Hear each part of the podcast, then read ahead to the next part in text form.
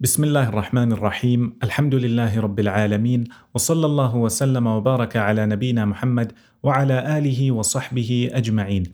Bi'idhnillah, today once again we will be looking at another surah, another chapter from the 30th juz. And this chapter or this surah is known as Surat al-Takwir. It is mentioned in a hadith that Rasulullah sallallahu alayhi wasallam said, whoever wants to witness Qiyamah, whoever wants to read about Qiyamah as though he can see it, he should read these three surahs. Which surahs or which chapters are these? Surah al-Takwir, إِذَا الشَّمْسُ كُوِّرَتْ, and the chapter after it, إِذَا السَّمَاءُ انْفَطَرَتْ, Surah al-Infitar, and the third chapter, إِذَا السَّمَاءُ انْشَقَّتْ. Rasulullah sallallahu alayhi wasallam says, the one who wants to literally witness Qiyamah, he wants to read about Qiyamah as though he can see it, he should read these three surah. For those who want to follow later on or who want to read these chapters, these are the 81st, 82nd and 84th chapters of the Quran. In the surah, Surah al-Takwir, Allah Jalla wa'ala makes mention of a few different things. He mentions some of the things that occur before Qiyamah, some of the signs of the hour, some of the things that occur on Qiyamah, what will happen. He also makes mention of two of his messengers. One of these messengers is from the angels, Jibreel alayhi salam, and one of these messengers from humankind, Muhammad sallallahu alayhi wasallam. Allah Jalla wa'ala begins by saying and describing such a frightening sight. He says, إِذَا الشَّمْسُ كُوِّرَتْ, when the sun has been rolled up and it has been brought together, its light has been taken away. Imagine when you look at the sun now and you see how it comes up every day, provides light, and it sets again. And the next day it comes back up, and this continues and continues. Allah Jalla wa'ala says there will come a time where the sun, it will literally be folded and rolled up. Its light will be no more. إِذَا الشَّمْسُ كُوِّرَتْ وَإِذَا النُّجُومُ انْكَدَرَتْ. These stars that you see every night, you are accustomed to seeing them, there will come a time where their light will be no more. They will be scattered around. They would have fallen. It will be as though they do not exist anymore. They will cease to exist. وَإِذَا الْجِبَالُ سُيِّرَتْ. The mountains that you see, they will also change. How will they change? Some of the scholars mention these solid mountains that you saw will become like liquid. They will be moving. Eventually, they will become like cotton wool. And eventually, it will be as though they are a mirage, no more. So here, the sun has disappeared. Its light is no more. The stars and the mountains, وَإِذَا الْجِبَالُ سُيِّرَتْ وَإِذَا الْعِشَارُ عُطِّلَتْ. At the same time, the pregnant camel, Ishar, refers to the wealth which was most sought after at the time. A pregnant camel which was 10 months pregnant, about to give birth. This was wealth which was most sought after and most looked after. There will come a time where people won't be worried. They won't care about the most valuable of wealth. وَإِذَا الْعِشَارُ عُطِّلَتْ وَإِذَا الْوُحُوشُ حُشِرَتْ. And all the wild animals, all the animals will be gathered and resurrected. وَإِذَا الْبِحَارُ سُجِّرَتْ. The oceans, the sea that you are accustomed to looking at. You see the ocean, you see this vast body of water. Some of the scholars mention that this verse means there will come a time where it will overflow. It will all mix into one another. Other scholars mention there will come a time where the sea will be no more. It will dry up. And a third opinion is that this sea, the water that you are used to seeing, will be set ablaze. It will be on fire. And there is nothing preventing all this happening. So there is a possibility where the water will overflow. Eventually, it will be no more, and eventually it will be on fire. Basically, what we were used to seeing as ocean becomes fire. Imagine Allah Jalla wa'ala describing a frightening sight. وَإِذَا الْبِحَارُ سُجِّرَتْ وَإِذَا النُّفُوسُ زُوِّجَتْ. Here, Allah Jalla wa'ala is referring to those souls, those people who had done similar deeds. They will be paired together. So you find those who did good deeds will be in the group or with those who did good deeds. Those who did bad deeds, will be with those who did bad and evil. وَإِذَا الْمَوْءُودَةُ سُئِلَتْ بِأَيِّ ذَنْبٍ قُتِلَتْ. And the child who was buried alive will be asked on that day, for what reason, for what sin were you killed? Or another opinion is, the people who killed this child, who buried this child alive, will be asked, what sin did this innocent child commit for you to bury it alive? As we know, before Islam, the people at the time, they used to take the girls and bury them alive because they were worried about poverty, they were worried about their lineage, and so on and so forth. So they used to take these children and bury them alive. Allah Jalla wa Ala is saying that this child will be given its rights in full. It was oppressed. Now it will be given the rights and the justice that it deserves. And those who committed a crime against it will be taken to account. Some of the scholars mention that these few things mentioned at the beginning, when it comes to the sun, when it comes to the mountains, when it comes to the stars, this could be something that occurs before the major signs of Qiyamah, or it could be part of the signs of Qiyamah, or it could be after the trumpet is blown and the people are resurrected. People will witness all this chaos, destruction, something which is extremely scary and frightening. Allah Jalla wa Ala then says, وَإِذَا الصُّحُفُ نُشِرَتْ. On that day, on the day of resurrection, the books will be opened. Basically, in this world, everything was recorded in the books, and then these books were preserved. On the day of Qiyamah, these books will be opened. وَإِذَا الصُّحُفُ نُشِرَتْ وَإِذَا السَّمَاءُ كُشِطَتْ. And the skies will be ripped open. They will be pulled apart. You know, when something is a cover, when you have a cover that is protecting, for example, let's say a liquid or a bottle, the minute you rip off this cover, the cover is no more and you can see what is behind this. So Allah Jalla wa Ala is saying the skies will be ripped open, basically in preparation for judgment. وَإِذَا الْجَحِيمُ سُعِّرَتْ. And the fire will be ablaze, burning away. Remember, when it comes to Jannah and Jahannam, paradise and the hellfire, we believe, as mentioned by Rasulullah sallallahu alaihi wasallam, that these are currently present. They have already been created. وَإِذَا الْجَحِيمُ سُعِّرَتْ وَإِذَا الْجَنَّةُ أُزْلِفَتْ. And Jannah, paradise, will be brought closer, closer to those who did good. وَإِذَا الْجَنَّةُ أُزْلِفَتْ عَلِمَتْ نَفْسٌ مَا أَحْضَرَتْ. Then, after all this occurs, every soul, every person would know exactly what they did. They would know their deeds, whether they did good, whether they did bad, where their eventual destination will be. Allah Jalla wa Ala then takes an oath. فَلَا أُقْسِمُ بِالْخُنَّسِ الْجَوَارِ الْكُنَّسِ. The scholars mention that Allah Jalla wa Ala is taking an oath by something that appears and then disappears. What exactly is it? They differ. Some scholars mention that Allah Jalla wa Ala is taking an oath by the stars, those stars that appear during the night and they disappear during the day. Other scholars mention Allah Jalla wa Ala is taking an oath by an animal, those animals that become apparent, that come out, and they also, when they see people or when they need to run away, they go back and hide. Whatever the case may be, Allah Jalla wa Ala is taking an oath.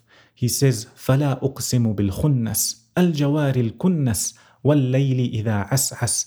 And the night, either at its beginning, the beginning part of the night, or the end part of the night, when there is only a little bit of night, a little bit of darkness left, he is taking an oath by this. وَاللَّيْلِ إِذَا عَسْعَسِ وَالصُّبْحِ إِذَا تَنَفَّسِ. And the daylight, when it breaks through, when it becomes apparent. He then speaks about the two messengers. One of these messengers of his are from the angels, and the other is from humankind. He says, إِنَّهُ لَقَوْلُ رَسُولٍ كَرِيمٍ. Indeed, this Quran is from our messenger, Jibreel alayhi salam. We have sent him with this Quran. Basically, Jibreel alayhi salam, he came to Rasulullah sallallahu alayhi wasallam with this wahi, with this revelation. Look at how Allah Jalla wa Ala chose the best of angels. إِنَّهُ لَقَوْلُ رَسُولٍ كَرِيمٍ.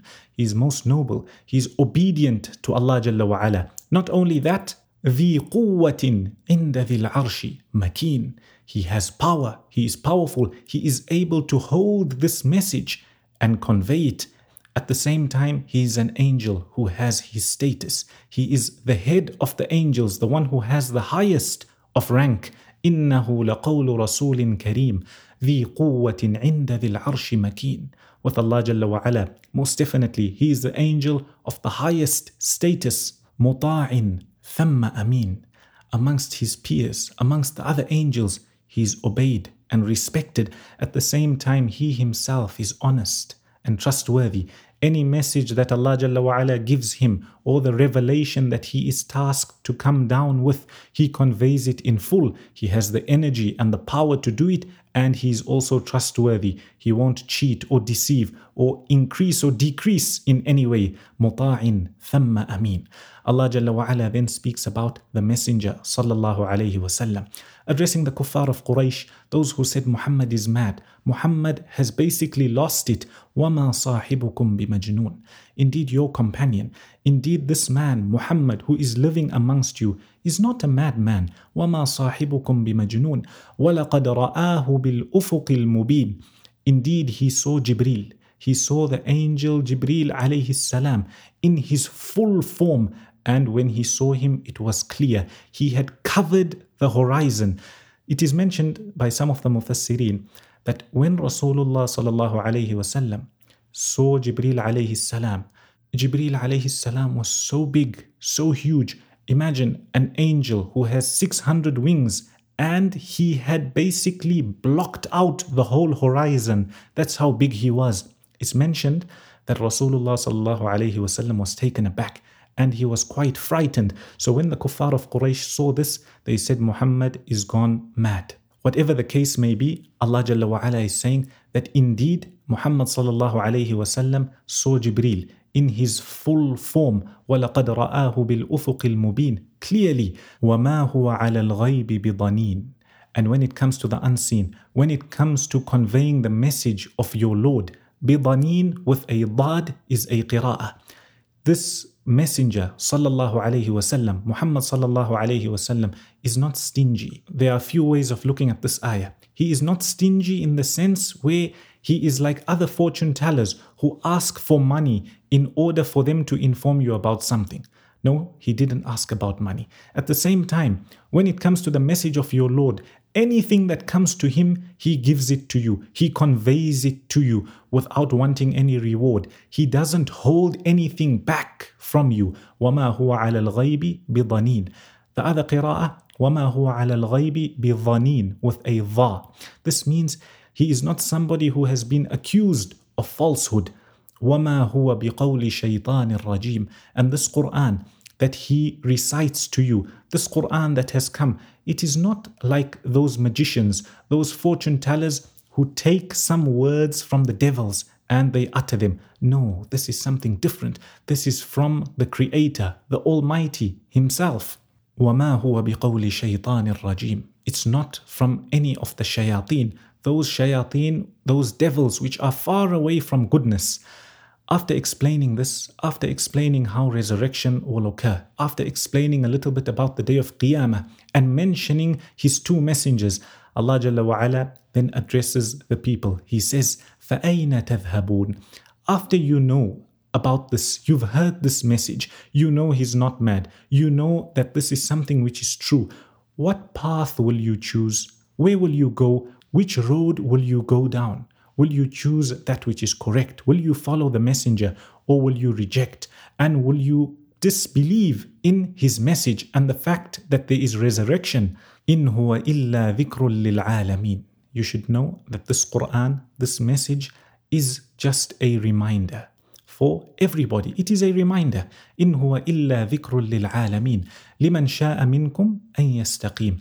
Whoever wishes to follow it and to obey their Lord, then they can do that. They are free to do it. لِمَنْ شَاءَ مِنْكُمْ. Whoever wants to do it. أَنْ يَسْتَقِيمُ. They can do it. They can believe. وَمَا تَشَاءُونَ إِلَّا أَنْ يَشَاءَ اللَّهُ رَبُّ الْعَالَمِينَ. However, you should know that this will or this wish will only be in accordance to what Allah subhanahu wa ta'ala decided. So we should remember, every single thing Allah Jalla wa Ala has created. Everything has been created. Allah Jalla wa Ala knows also who will believe and who will disbelieve. So He is saying that you have a choice. You are able to follow the messenger or you are able to reject it. But you should know at the same time, whatever you want to do in life. Sometimes, for example, let's say you want to go to a certain place. You want to go on a journey. You've got your mode of transport ready. You've sorted out everything. Even if you are at the airport about to board the flight. If Allah Jalla wa Ala did not decree that and He did not wish, it will not happen. Something happens and you have to come off. وَمَا تَشَاءُونَ إِلَّا أَن يَشَاءَ اللَّهُ رَبُّ الْعَالَمِينَ. So in the same way, when it comes to guidance, you can try your best and you have a choice to believe. But remember, ultimately, your choice will always fall within the decree of Allah Jalla wa Ala. From this surah, there are a lot of benefits we can derive. Gems from which we can ponder over and put them into practice in our day-to-day lives. Look at how Allah Jalla wa Ala reprimanded and punished those who were bad to the children, those who buried their children alive. And this teaches us that this is a grave sin, a major sin. At the same time, those who are good to children, try and be good to a youngster, because that is the opposite and it is a good deed. Those who are good to others, try your best from now, after hearing this surah, knowing that there is a punishment for being bad and evil to children or to youngsters. You should know that, on the contrary, being good to them is a good deed.